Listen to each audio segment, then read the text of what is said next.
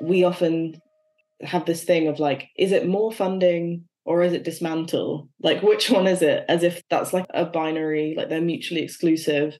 When I think an abolitionist approach would say, you know, we need to pump funding and resource into completely transformed approaches, community controlled approaches, non carceral approaches. Um, and the question of more resource or dismantling, like it's both, like we can do both at the same time.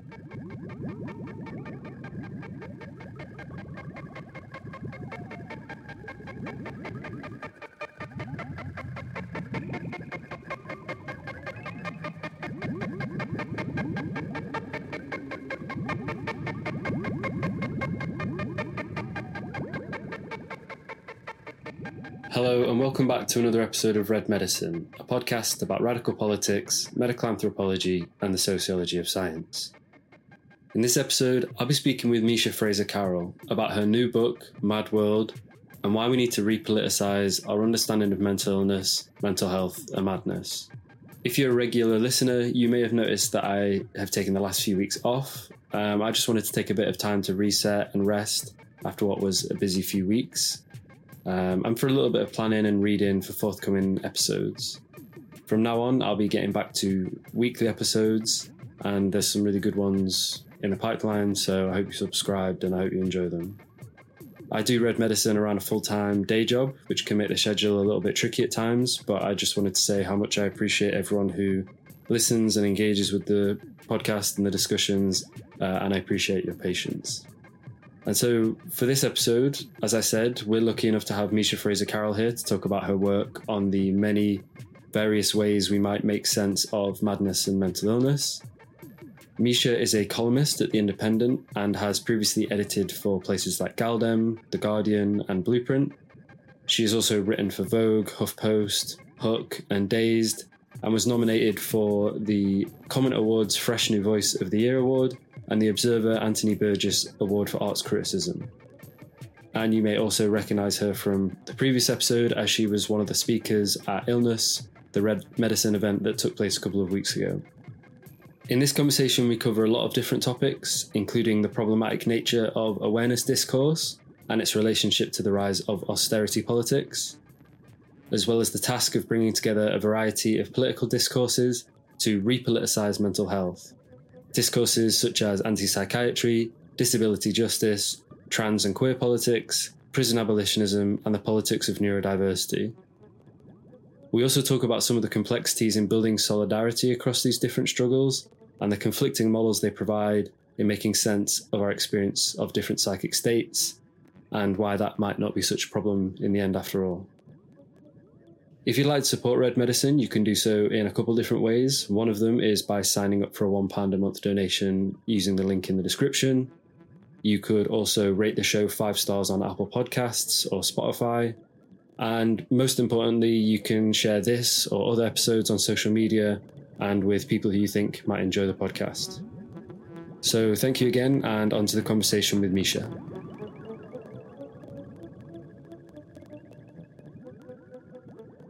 So I think the best place to start would be maybe to ask you a little bit about the approach you're taking with the book and you're sort of pulling together lots of different discourses and the sort of different institutions that have produced those discourses. And I suppose you're looking at them and the language and ideas we use to think about mental illness as, as kind of really profound, not as like a secondary descriptive thing, but actually something that constructs what we actually think of mental illness, mental health, madness, distress as. And you described that as a constructivist approach. And so to start us off, I was just wondering if you could maybe kind of explain what that means and, and what that approach encompasses and, and sort of why you wanted to take that approach. Definitely. So, from the outset, when I started writing this book, I knew that I wanted to take a radical political approach. And I think at the beginning, especially because I started writing um, around 2019, 2020, um, where I felt like the mental health kind of conversation was at quite a different point. Um, at the beginning, that kind of meant looking at some of the kind of um, disproportionality and inequalities in mental health. So, for example, why are Black people so much more likely to get schizophrenia diagnosis? Why are we much more likely to be detained under the men- under the Mental Health Act? Why are so many women diagnosed with depression and anxiety? Like these kinds of um, ways that unevenness uh, manifests. And I think as it went on, I realized that to, to, to actually genuinely take a radical political approach to mental health, mental illness, mental distress, um, madness, that uh, demanded actually looking at mental health as a social construct. And so, like you said, I, describe this as the construct constructivist approach, which basically doesn't only ask, you know, why are why do some people's why do some people's men, mental health manifest in this way or that way, um, but actually, what even is this thing that we call mental health? and actually how did we come to define it in the way that we define it? And should we take that for granted? So that demanded looking a lot at the anti-psychiatry movement um, which was a movement uh, mainly taking place or emerging in the 1960s and 1970s um, and anti-psychiatry as i know that you're aware of um, was a very kind of broad and sprawling movement, but one of the kind of underlying principles was challenging the very basis of psychiatry or the medical approach to mental health um, and actually asking you know the things that we call madness um, are they necessarily illogical or irrational in the society that we live in um, what uh, what interest does the state have in calling some people mad and other people sane um, and basically trying to open up these categories and actually interrogate um, whether the things that we designate as madness or mental illness um, would always be designated as such in, in kind of a different a different society. Yeah, and you said they're kind of socially constricted, and I think most people listening to this will not have this sort of ungenerous understanding of that phrase, but some people can take that and think it's kind of saying it's not real. And there are sort of tendencies in the anti-psychiatry movement, like Thomas Szasz, who's like yeah, mental illness is a myth or mental illness is just the production, a sort of a thing that capitalism does. And that's not really the tact you're sort of taking. Yeah, definitely. I actually I used this phrase kind of social construct and constructivist in the introduction. And then I don't use it very much throughout the rest of the book. I don't think I, I kind of get the underlying idea. But I do think, like you say, that phrase, it's very um I don't know. It reminds me kind of like first year of uni when you're like, well, gender's a construct, race is a construct, and you start realizing that everything is kind of a construct. Um, and um, uh, Ian Hacking, the philosopher, writes really interestingly on this in his book, The Social Construction of What, um, which basically kind of questions well if everything's a social construct then what what are we actually doing? What are we trying to say when we describe something as a construct? Um, and when i describe mental health mental illness or madness as a social construct um, what i'm really getting at is trying to look at how do the conditions the material conditions of our society how do they construct what we think of as mental illness or madness. And so that's not to say that it doesn't exist um, in the same way that you know I, I i don't agree with the statement that like race doesn't exist as a black person because i know that my experience as a racialized person in the world like that is real that is a material experience um, but it's kind of trying to point towards the idea that maybe in a different world these categories would look very different some might completely cease to exist um, and yeah, trying to get at the fact that these aren't kind of natural, objective, biological facts, um, as we're often led to believe. Yeah, and w- like we're both kind of doing it already a little bit, where the sort of like mental illness, mental health, madness, that kind of speaks to that as well. That different terms come with different, I guess, implicit meanings and associations and sort of histories and I think it's it's tricky to know which one to go with, but also I think it's kind of fine to switch between the different ones with that sort of caveat. I mean, how how does that sort of swap in between different phrases? That kind of how does that sort of point to what you're talking about here? It's so messy. That's another thing I agonized over during the writing process and really flip flopped loads throughout writing about mm. whether to say madness. Like, obviously, for, you know, I, I look at specifically in chapter one, um, the origins of the asylum system or mental hospitals, mental institutions, um, and the word mad um, or the word insanity, like that was the language that was used. And that, again, taking this constructivist approach, that language described stuff that actually you can't just swap in mental illness or mental health because that that now that has a very different meaning like that's come to be in a very different historical context. And then obviously some people um, see the word madness as a slur. Some people have reclaimed that term. Um, but then like you say with the anti-psychiatry movement, which um, the psychiatrist Thomas Szasz is often most associated with. You know, he his book was called The Myth of Mental Illness. Like he believed that mental illness did not exist, um, and that ideology was taken up uh, across the anti-psychiatry across different sections of the anti-psychiatry movement, but also um, across the psychiatric survivor movement, which was made up of people um, that we might call patients, but often called themselves survivors. Um, and the idea that actually the term mental illness was pathologizing was part of kind of this, the psychiatric stigma and oppression that people were trying to shake off and resist. Like that was really powerful. And and some people really don't you know really don't like the term mental illness um, and it doesn't doesn't personally make sense for them and so, but then other people see the term mental illness as giving gravitas to their experiences. So that's something that I grappled with loads. Um, and never, I say this in the introduction, never found a satisfactory term to actually describe the subject matter. I think these are all um, terms that can be weaponized in certain ways, um, terms that some people like, some people don't like. Um, and they also all describe quite different things. You know, some people prefer mental distress, but obviously, lots of people are categorized as mad or mentally ill who actually aren't in distress necessarily. So I kind of um, I say madness slash mental illness throughout the book, but acknowledge that like it's, it's a kind of messy grasp, grasping towards an idea, and I kind of hope that readers um, are forgiving um, and kind of approach that in in good faith. Uh, but yeah, I think the the thing you say about um, Thomas Szasz and this idea that like mental illness does not exist that that's definitely something that I've I grapple with a lot throughout the book and the ways that um, this idea can be really sometimes can be used in really political, leveraged in really radical and political ways, but also I think can be leveraged in ways that are um, also oppressive. Yeah, I quite like illness, mental illness. I think maybe my association with Socialist Patient Collective, that we'll probably talk about a bit later, makes me gravitate towards that.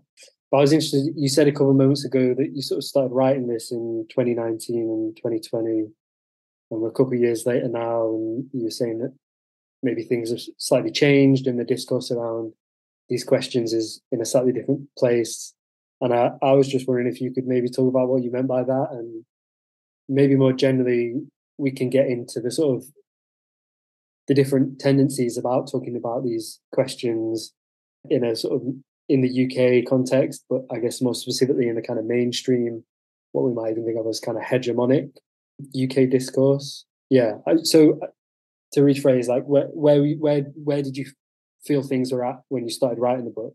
So when I started writing, I feel like we were really at the peak, or maybe just kind of coming down from the peak of like mental health awareness discourse. Like that was really big. You know, we all just need to speak up, reach out, like it's time to talk. We've got to break the stigma.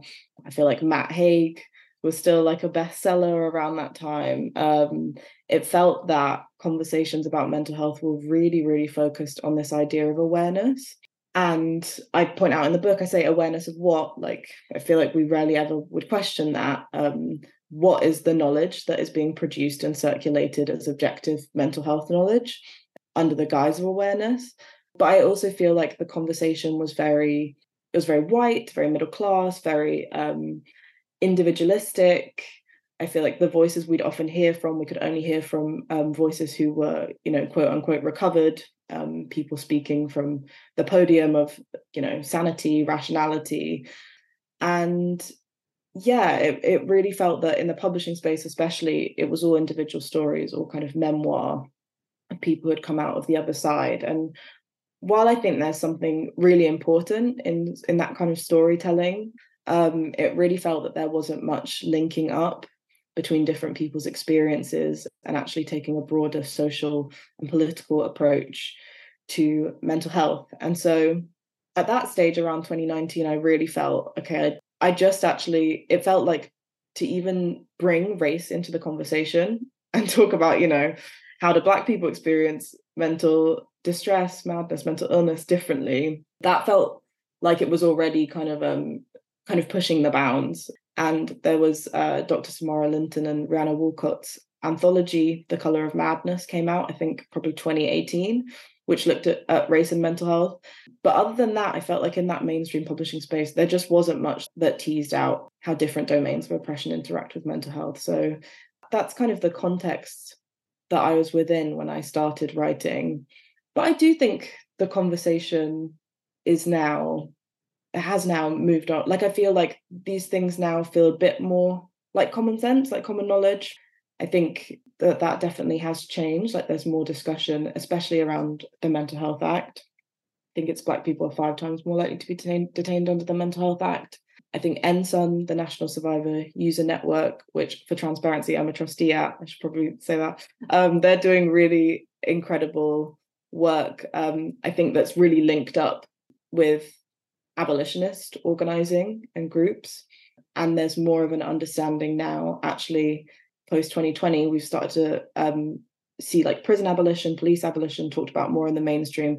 I think that has allowed more conversations around the mental health system. You know, we've got groups like the Campaign for Psych Abolition, which are linking up again prison abolition with coercion, detainment, incarceration, um, and so I feel I feel like the, the conversation is has has slightly changed, um, and I also think that conversations about neurodiversity um, are much more mainstream, much more commonplace, also much more co-opted.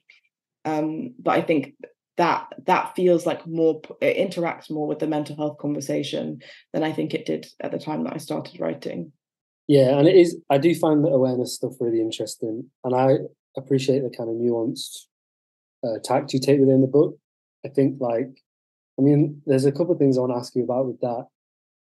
One of them that you're kind of alluding to there is the sort of unspoken outgroup of those discussions, like anxiety, depression, crack on, talk about it, but then perhaps more acute episodes of psychosis or schizophrenia or dissociation or what, whatever kind of specific thing it is that are still I guess, out of that conversation. Like it's there still seems to be like a kind of that's mm-hmm. still too much for that kind of thing. Like you have the mental health awareness, and then that's that still seems like medicalized or kind of institutionalized in a in a very different way. Um, so that's one thing. But I'm also interested in the sort of period of when this happened and and when it emerged because it seems not coincidental that it's kind of come in the wake of the kind of assumption of austerity is the baseline in British politics. Um, and as there's a kind of rolling back of all these services and access to services, um, specifically kind of access to mental health services, this huge sign, this kind of surge in a discourse around awareness. And I was wondering how you feel like those two tendencies go together and if you think they kind of operate in tandem. Yeah, so on the first question, I feel like it's really important to link this to capitalism, which is something that I tried to consistently do throughout the book. Like, how does this actually relate to um, the question of whose bodies, or I say in the book, body minds, to kind of look at the two together, whose body minds are exploitable and who can sell their labor, um, and who is actually disruptive to the interests of capital. And I think that's a big thing with this like mental health uh, awareness conversation, which centers around depression and anxiety. You know, I think um, this is something again around 2019 i remember hannah jane parkinson a writer at the guardian wrote a really long piece kind of getting at some of these things at the fact she has a diagnosis of bipolar um, the fact that actually some of the stuff that she does when she's experiencing you know what they'd call a manic episode is not stuff it's not stuff you can just open up and speak out about because people react like people react really weirdly. Like people see it as you know what you know we'd see as quote real madness real legitimate madness um, which is a different thing to talking about how you feel low or can't get out of bed. Like that is going to have a different response um, and i think it is important to link that to the fact that depression and anxiety you know at least as it's talked about in the mental health conversation it's often talked about as something you know like that you can pick yourself back up from um, something that's almost just kind of a part of contemporary life um, and as long as you can kind of get on with things and get to work you know like it's okay to talk about it. Whereas i think it is important um, to think about how people with diagnoses um, of schizophrenia of bipolar uh, of uh, dissociative identity disorder you know a lot of these diagnoses and experiences that fall under these categories are things that are very hard to um, assimilate back in to uh, capitalist society. Um, it's very hard to go to work if you're experiencing an altered state. Um, and so it's not really seen as, or it's not really amenable to the kind of breaking the stigma mental health conversation. Um, and a lot of these a lot of people who have these experiences um, are also uniquely criminalized in a different way you know depression anxiety are not as criminalized as categories which again i think represents the ways that they can be very disruptive to capital and so yeah i think it's important to acknowledge that many of these experiences it's not only that they've been left out of the mental health conversation like they kind of can't be brought into a like neoliberal awareness conversation. Like it's it's not really compatible with the idea of mental health awareness or recovery that the state um i think would kind of wants us to to accept. Um and then there was the second part. Yeah i mean, I mean the second part i mean I, I think I guess it's maybe like what Mark Fisher would call like the kind of privatization of stress in a way. Like it's you know, I don't think it's coincidence that you have this way, you know, post 08, you have this wave of kind of austerity politics, which says the state shouldn't provide basic services to people. And instead you have the kind of charity sector, you have the kind of workplace, maybe sort of HR culture. You, you have these different kind of private entities that step in and provide discourses and provide services about like what mental illness is and what madness is. And it probably links to what you're saying as well, it definitely links to what you're saying there about like what is and isn't permitted in that conversation is then of course going to defer to the sort of priorities of the institutions providing that discourse you know like how amenable are different kind of states of being related to your capacity to kind of be exploited or not and then how does that structure how we then talk about these things seems pretty you know important. Yeah i think that our understandings of um, mental health have massively shifted uh, in line with economic changes um, and in line with neoliberalism and austerity. Like you mentioned like the theorist mark fisher writes in capitalist realism about um, what he calls the privatization of stress.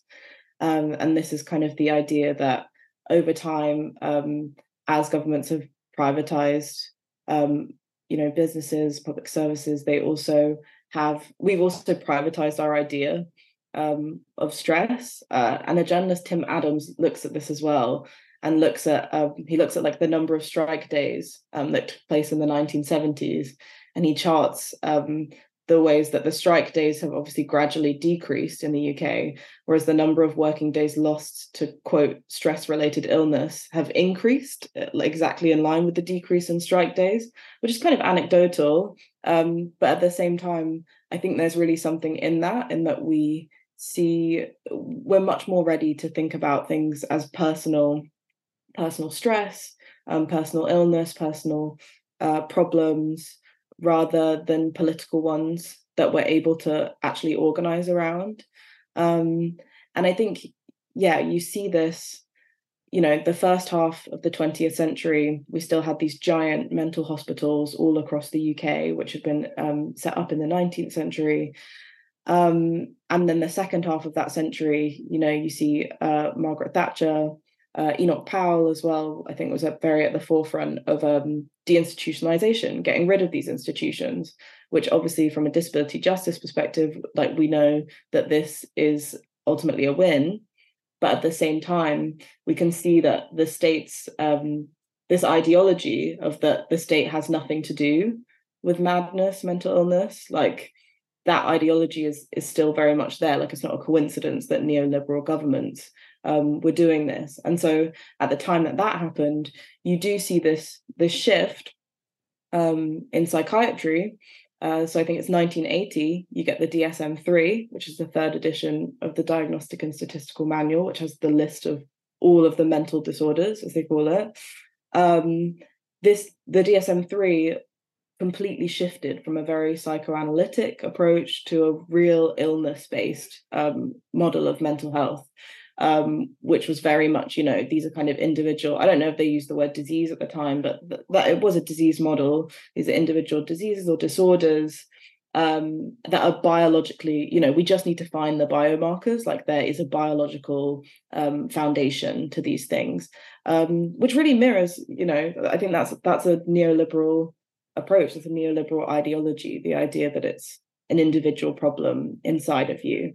Um, and so I think you know, as austerity has continued, this, I feel like this approach of it's individual, it's something that you can only remedy. You know, it could be, you know, through quote biological means like meds, but I think increasingly we're also seeing, you know, therapy speak so so ubiquitous now. The idea that you know you shouldn't date a guy if he's not in therapy and like all of this stuff, which is you know again like anecdotal stuff um, that people say offhand, but it does feel um, like a really, really central part of the cultural imagination right now that everyone should be in therapy. You know, we need to have the mindfulness apps, like everyone should be doing Headspace, like um, you know, you need to you need to go to the doctor um, and get meds which all of these things as we know right like yoga etc all of these things can be very good for us like they can work they might be um they might be pathways to healing but the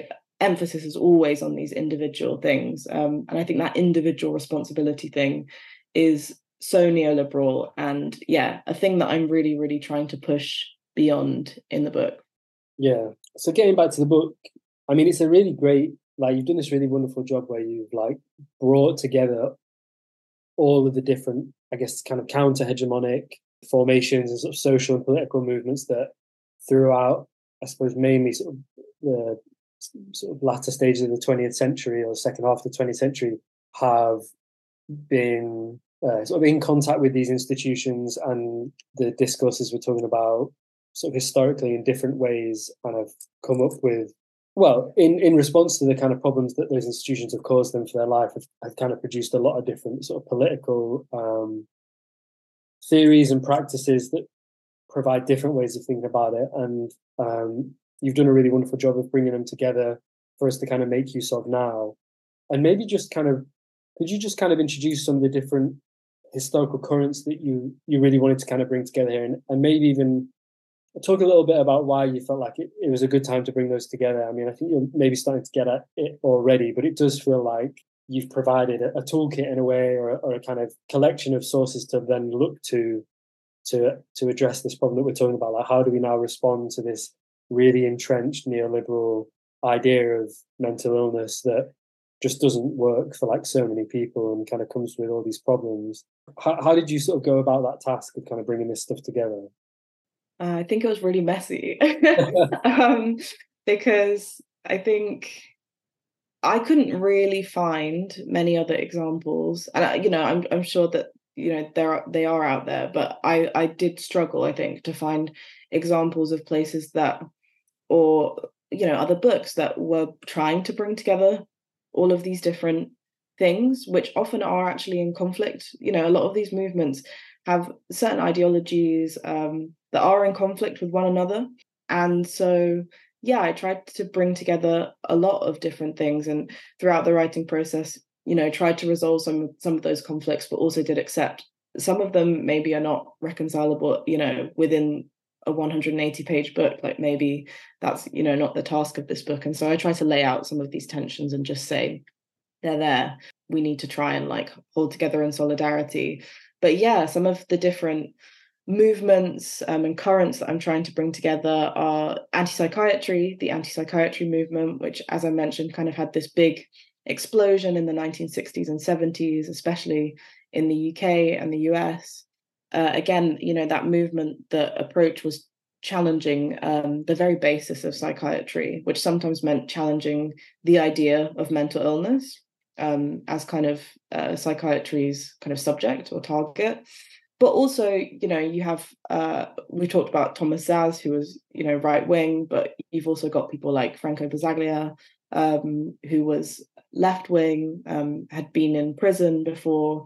And actually you know in in the context of italy where he was living he was looking at um, mental hospitals and saying these are prisons. Like they look the same. You know goffman writes about total institutions. He was like these are total institutions. Um, and he could see you know people go in and actually unlike prison a lot of people go in and actually can can never leave. Um, you know there's no there's no sentence and so uh, i wanted to bring some of those current kind of into a discussion a contemporary discussion. But i also it was really really crucial for me to take a disability justice approach and to take for people who aren't familiar with kind of um, the origins of disability justice uh, sins invalid which are a collective in north america they uh, laid out um, what they call the 10 principles of disability justice um, and this is kind of in some ways responding to some of the shortcomings or limitations of the disability rights movement, um, which again was kind of 1960s to 1980s, and saying, you know, we need to be intersectional. Um, we need to be abolitionist. We need to have cross disability solidarity, cross impairment solidarity, cross movement solidarity. You know, many of the um, thinkers who produced the 10 principles of disability justice were people of color, they were queer, some were psychiatric survivors. And so, yeah, this disability justice approach felt really, really crucial to me um, because in the book I, I, talk a bit about how anti-psychiatry, in some ways, was was quite oppressive in its its um, discussions of disability. So, disability justice is really important.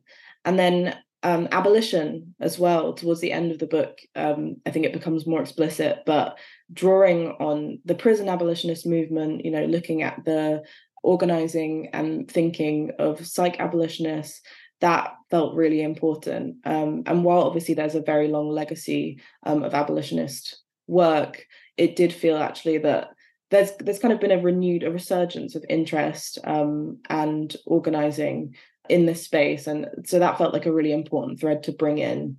And you know i quote from ruth wilson gilmore angela davis mariame kaba these things felt really important to explicitly link up to mental health. So those are some of the currents. The psychiatric survivor movement as well, which um, was kind of in and around the anti-psychiatry movement and emerged i think mainly people kind of say it, most formally kind of emerged in like the 1970s and 80s and you know these ideas were not coming from professionals like anti-psychiatry was you know they were coming from below um, from people who actually had experience of these systems. So that felt really important as well. And also, as linked to the disability thing, um, the neurodiversity movement, that felt really crucial. Um, even though, as I mentioned, there are some tensions, I think, especially between some of the ideas of the neurodiversity movement and anti psychiatry, I think there are some tensions there.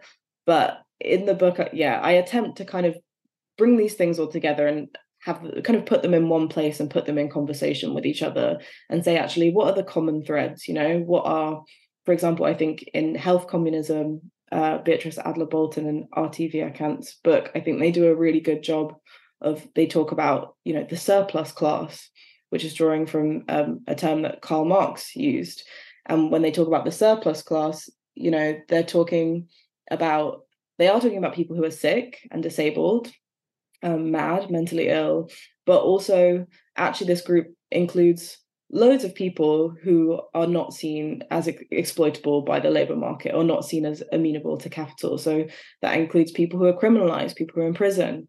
And so I think my book um, chimes quite well with with their idea there in that I'm trying to link up kind of all of these different groups that are affected by common sources of oppression and trying to say kind of how can we come together and, and hold together in solidarity? Yeah and there's the sort of implicit threat as well that they write really well about if you're always at risk of being placed in the category of the surplus class and that's then used as a kind of threatening device for those that aren't already in it um, yeah we're always uh, sorry go on.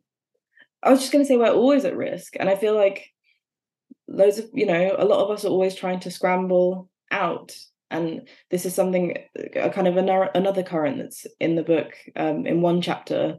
I kind of look at the gay rights movement and you know how the gay rights movement um, wanted to be taken you know they wanted homosexuality to no longer be categorized as an illness you know. That makes complete sense. Like you want to get out of being pathologized and being medicalized.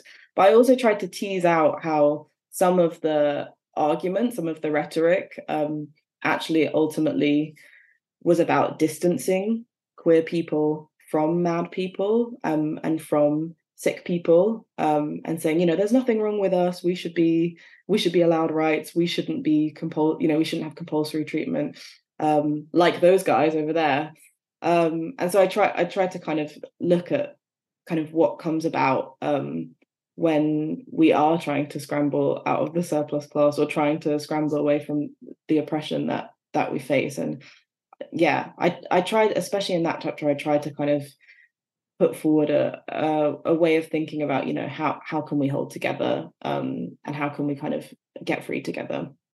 I'm trying to remember whereabouts in the book but you in you have a chapter where you kind of talk about the sort of politics of disavowal that sort of speaks to some of the challenges of like building this broad coalition of people in different predicaments, but also kind of in and adjacent to the category of surplus in different ways. And and some of the challenges that can be presented there are kind of yeah, you describe it as a sort of politics of disavowal. Could you maybe explain what that refers to for people and, and maybe how that is a problem that we need to be aware of and need to kind of overcome in in, in kind of this this kind of developing um, work? Mm. Yeah, so I use this term disavow. I think I got it um, from the autistic activist Lydia XZ Brown, who's in the US. And I think they're quite well placed as kind of an autistic activist in disabled, but also mad kind of movements. Um, but yeah, so I use this term disavow to describe what I see as like having sometimes taken place historically, but also now, where we try to oppressed people will sometimes try to separate ourselves or distance ourselves from other oppressed people in order to kind of uh, assimilate or lessen our, our own oppression. And so i kind of you know talk about kind of the standard examples that i think we're like familiar with now like oh like i'm not like other girls or like other black people you know these kinds of things. But actually how you can see them play out politically sometimes in our movements. For example you know one thread which we, we touched on in the anti-psychiatry movement was the idea like um, this Thomas Szasz big idea is like mental illness is not real illness. Um, and like, you know, you get this idea that comes from that of like people would sometimes say, you know, there's nothing, there's nothing actually wrong with us as mad people or mentally ill people. Like it's society that's sick. Um, and we're just the sane logical ones actually within like a a mad world. To reference the title of my book. And i think that um you know this idea can sometimes be used in ways that really um discounts the work of the disability rights and disability justice movements. Like disabled thinkers have been saying for a really long time um, that disability is socially constructed um, and if you're familiar with the social model, you know, that's a big part of it is the idea that disability is not an inherent defect within the body. Um, society disables us through disabling barriers. And, you know, Peter Sedgwick um, wrote about this in his book Psychopolitics in the 1980s the idea that actually all illness is constructed. Um, you know, if in the same way, like if you know depression makes you less likely to be able to get a job and make money. And you know that that's part of why it's defined as an illness. Like that applies for many other illnesses physical illnesses. And so i think that to say you know mental illness is a construct but physical illness is real yeah it, it, really discounts the the work of of disabled thinkers and organizers um, who have actually been arguing the opposite. And i think like I said in that chapter, the idea that um, gay rights activists were using, and I don't, you know, I, I don't think it was across the whole movement, but I do think it's it it was quite prevalent, is this idea, you know, we're not sick or mad, so we don't want homosexuality to be in the DSM. Which, like I said, I, I really I completely understand where that impulse came from, and I think it, you know, it was successful in its aim. Um, but at the same time, there was an opportunity there to say, no sick or mad person should be coerced um, or subject to compulsory treatment or institutionalization. Like, why just try to take ourselves um, out of the grouping rather than hold together in solidarity? Yeah, I think you sometimes see the idea also with um with uh sometimes I've seen kind of psychiatric survivors say, um, when I was sectioned, I was treated like I was a criminal like I've done no- I've done nothing wrong like I you know I I haven't committed a crime. Um, and so again we can see the opportunity here to actually link up in solidarity with prisoners and the prison abolitionist movement and actually say maybe you know no one should no one should be um incarcerated. Maybe we can make that argument instead. Um and so yeah I make this case against um disavowal and say actually yeah how can we uh look across difference and say okay like we're not necessarily the same um you know i experience madness or mental illness you're physically disabled or you're criminalized but actually what do we share? Um and what are the structures that we're all that we can all collectively try to tear down? You're also really clear that you're not kind of like in search of like one overriding singular theory of madness mental illness and and actually that like part of the process of kind of what you're inviting here and what you're kind of contributing to is that we're going to have different models that contextually respond in different ways to different political struggles and part of the challenge is to kind of hold that together in a in a kind of solidaristic movement. That i think is really important because I, I mean it's probably i think it's maybe a tendency i identify myself sometimes of like wanting to go for that one thing and i think especially when one feels unwell and one when put, someone is experiencing acute episodes of distress like there is a tendency to want an authoritative discourse because it feels comforting and it feels like i need to know the answer that makes me not feel like this anymore and mm. i think it's really good that you kind of tease that out that like that's just that's a bit of a trap in a way yeah I, I say this in the book i think it's a complete distraction and i think that that the conversation sparked by Szasz in like the second half of the 20th century um are, are still ongoing also you know when you see like mental health professionals like arguing with one another one another on twitter um, and when you see but also on the left i think you see some of these arguments a lot. Um, it takes up a lot of time and headspace this thing of like what is it? Like what is mental health? Um, is it just society and capitalism? Is it a real illness? Like i don't know. I i, I think that it's a real distraction because um, not just in a kind of like uh liberal like pluralistic way of like we can all just like have our own you know but i do think that it's it's always going to be personal, um, dependent on cultural context or hyperlocal context. Um, and I think that the search for like an authoritative kind of ontological, you know, like what is the objective internal scientific nature of it? Like, is it an illness or not? I think like that idea is also really seeped in whiteness and colonial thinking the idea that we can have an objective scientific truth that tells us what it is mm. um, and i think what we should be looking for is for people to be able to make their own meaning um, out of what it is um, because yeah, even on a personal level, I've had times where I'm like, this feels bodily, like this yeah. this does feel like illness actually. And I've also had times where it's very it's very very clear that there's kind of kind of external forces, and it feels more social. But I think the biological social thing is also a false binary, mm-hmm. and I talk about that as well. The idea that we you know we can say, oh, but it's not really a mental illness if you're in poverty like clearly that's the reason why and it's like well poverty also causes like loads of illness. Like poverty um, and lack of clean air correlates with asthma. Like you know there are so many physical things that have the same thing. So i i think regardless of whether we choose to see it as illness or not um, the most important thing is to politi- to take this political approach. Like as you you reference with spk like they used the idea of illness but they were also like illness is political um, yeah. illness is a fact of life under capitalism. Um, but then there are also groups who don't take the illness approach um, and they still politicize it. So to me, that's the most important thing, not this um, trying to find like a grand theory that um, applies to everyone and like finally explains it. Yeah. And a friend of mine said something to me once, and he's very in politics, was kind of like solidarity is always way better when it's like you're a verb and you're like doing instead of kind of looking for kind of categories in a way. And I think that's that sort of holds some truth here as well. Um, yeah, I think maybe for like the kind of final part of this conversation, I, I want to ask you a little bit about some of the different groups that you've already mentioned here. And I should say as well, uh, just to kind of plug previous conversations, there are SPK who we're talking about.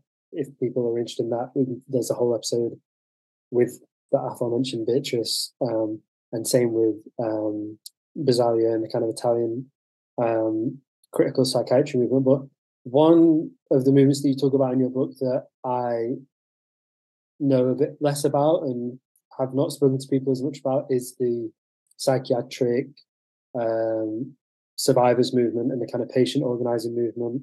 Um, and I, I, especially kind of I know I don't know as much about it because so much of it took place in the UK, and it seems like a really vivid part of this history. And I, I was just wondering if you could maybe introduce people to some of the different groups that you're aware of and, and looked at in the book, and uh, and maybe to kind of finish off, we can look at them and the Italian model and kind of what are some of the actual things that they did that kind of provide us with instruction for the kind of ongoing political uh, project we kind of you've outlined in your book and we're kind of talking about here. Um, mm-hmm. So yeah, so what so what were some of the groups that you think people should know about in, in the psychiatric survival? Well, one caveat I should give is that uh, kind of in the history of institutionalization, there were actually kind of a few groups and things that sprung up, like literally in like the 18th, 19th centuries, which often aren't kind of um, acknowledged as part of that history. Um, but as I said, kind of, you know, the 1970s, 1980s, like that is a time where we see this kind of big explosion of, you know, what are sometimes called service user groups, um, but also often called psychiatric um, survivors. Um, and yeah, in the UK, I mean, one that I looked at um, was the Mental Patients Union, which I think originally actually sprung up um, in Scotland um, but then another one sprung up um, in London, I think at Paddington Day Hospital. Um, and this was, you know, a group of mental patients, as they were called at the time, who just came together and said, like, we have to change these conditions like from within like from within the the context of an institution um and i remember reading i wish i had the details but i do remember reading that it was like a really really old guy. He might have been like 80 or 90 um who first kind of had the idea for it and he'd been very involved in like um like workers union movements before um in a hospital in scotland. Um and yeah mental patients came together um and drew up kind of a list of demands. Um, and there's a really funny document actually from from this group in Scotland who I think they wrote something like um, it would probably be quicker and easier to write the things that were that were right about this institution than listing all of the things that are wrong with it.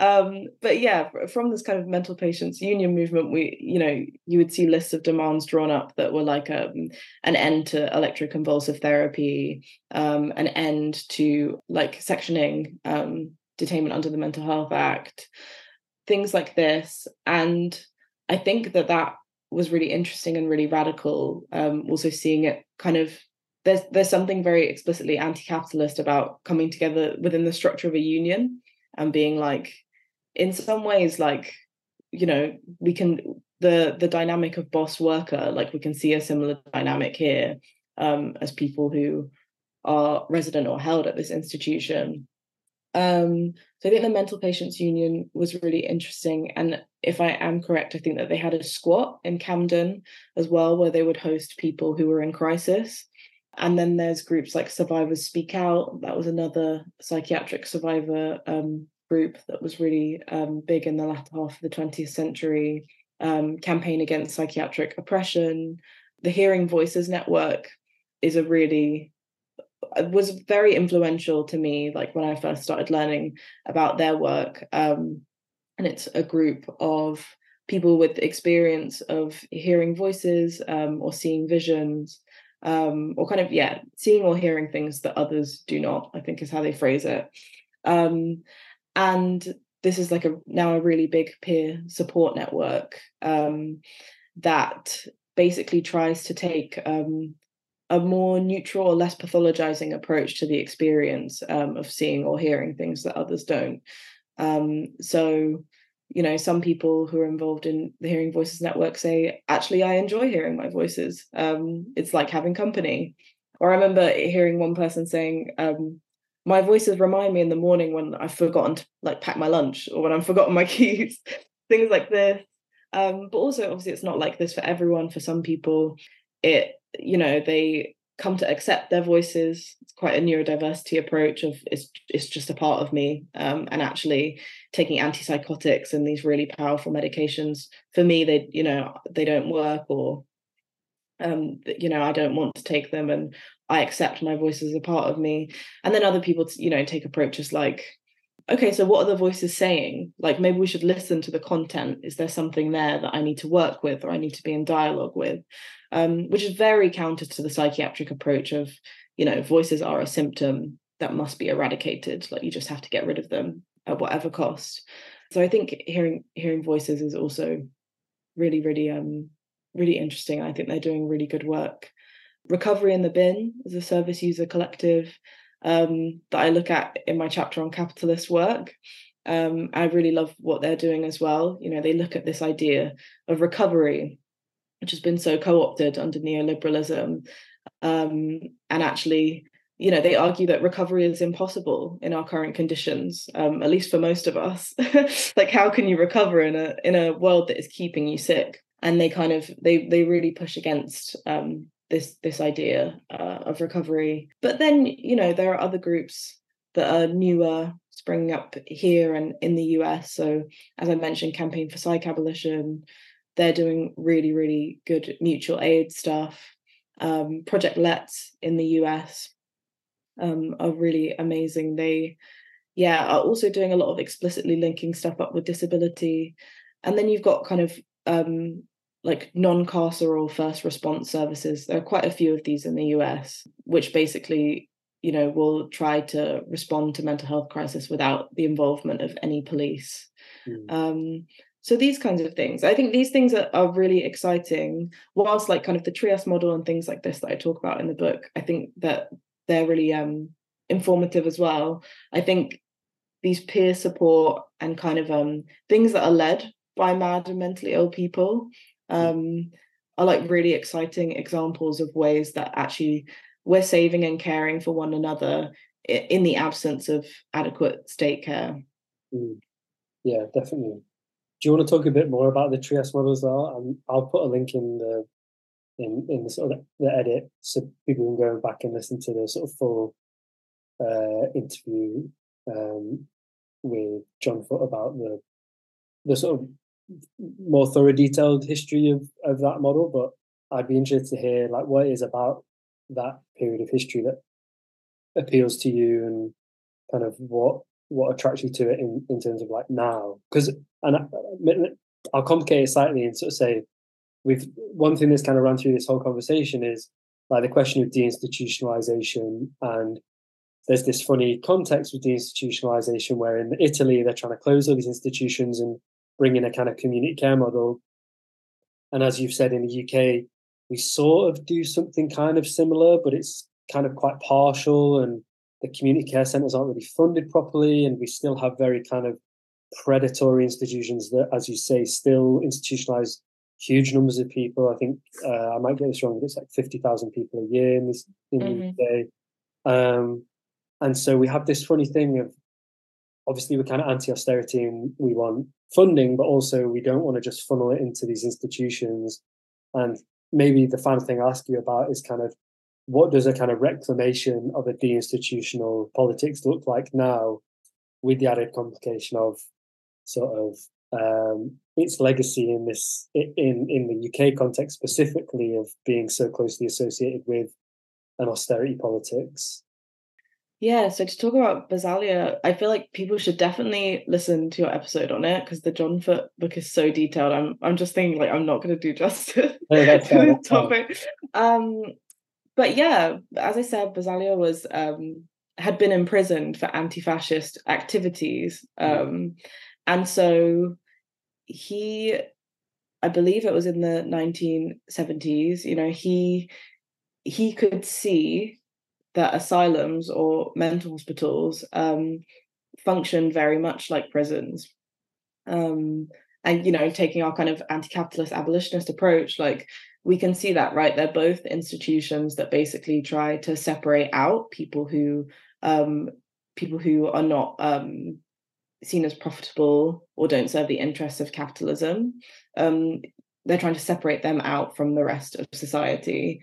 Uh, and so he could see that um, and he became i don't know what they would have called it the superintendent maybe oh yeah something like that. or direct or asylum director um, maybe in Trieste, and uh, his approach was basically we need to dismantle these institutions mm. um, and you know while dismantling the hospital you know there's beautiful stories in in john foot's book about you know the patients assisting in like tear breaking down the walls and things like this um, and what we've been left with you know there was Basaglia's law which was passed i think was it passed in 1980 i think um, and what we're left with in Trieste, in the northeast of Italy, is this system um, which doesn't rely on incarceration or coercion. And I think it's important to state that, like, these things do happen very, very rarely in mm. Trieste. Like, I, I think it is important to to yeah. be honest that it's not a utopia where like everything's been fixed. Yeah. Um, but that it's at, at really really minuscule minuscule numbers um, and you know there's an emphasis on complexity you know i, I quote a journalist um, who went to trieste um, to kind of visit the services and see what was going on there and you know he talks to a staff member who says um, when the institution is hard and has really hard rules and is violent to people like that creates like an atmosphere that is hard and violent and it makes you feel it internally like it exacerbates your distress. Um, and actually when um, these spaces soften and they uh, you know take the approach of dialogue i think they talk about this taking a dialectical approach um, which i think they call endless negotiation um, which is like i don't know i think that's really interesting to me.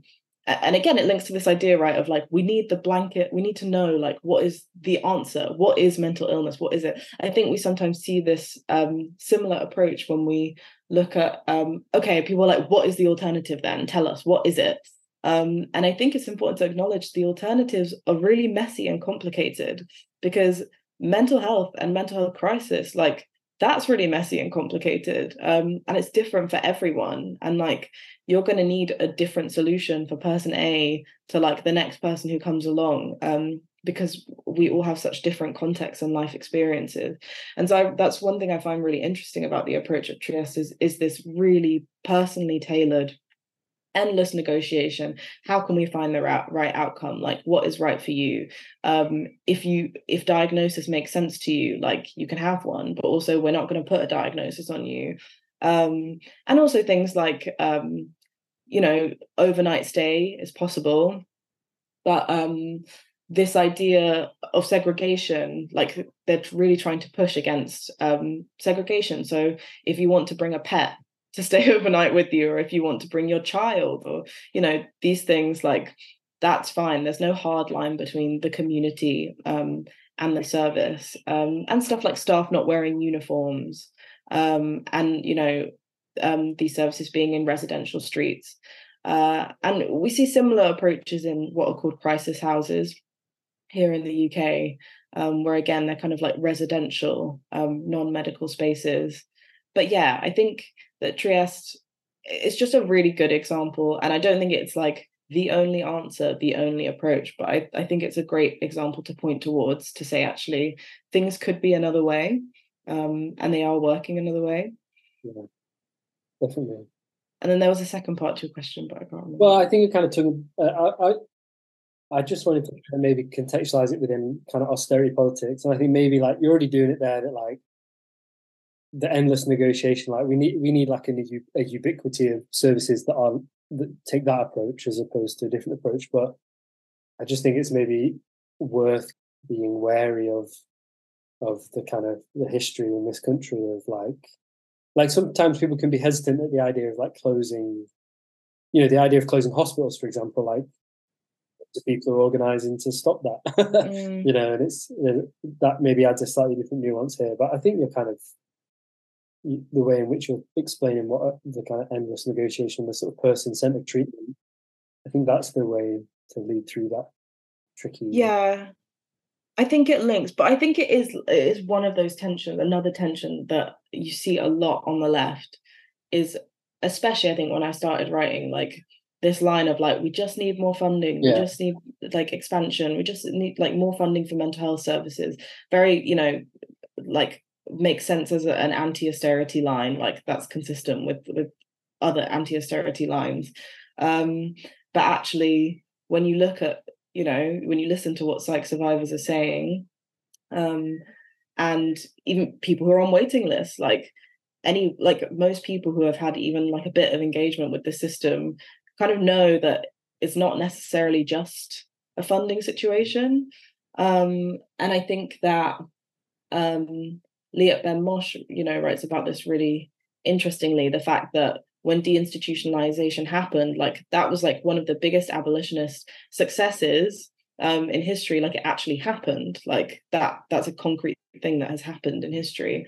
But at the same time, lots of people, you know, were left um, vulnerable to the forces of capitalism and neoliberalism and you know ended up homeless um, ended up not being able to get a job and so i think it is that thing of being like um, I, I say this towards the end of the book like we often have this thing of like is it more funding or is it dismantle? Like which one is it? As if that's kind of that's like a, a binary like they're mutually exclusive.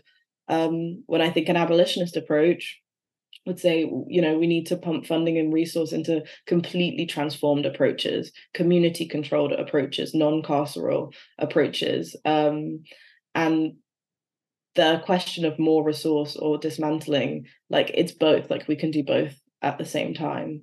Yeah.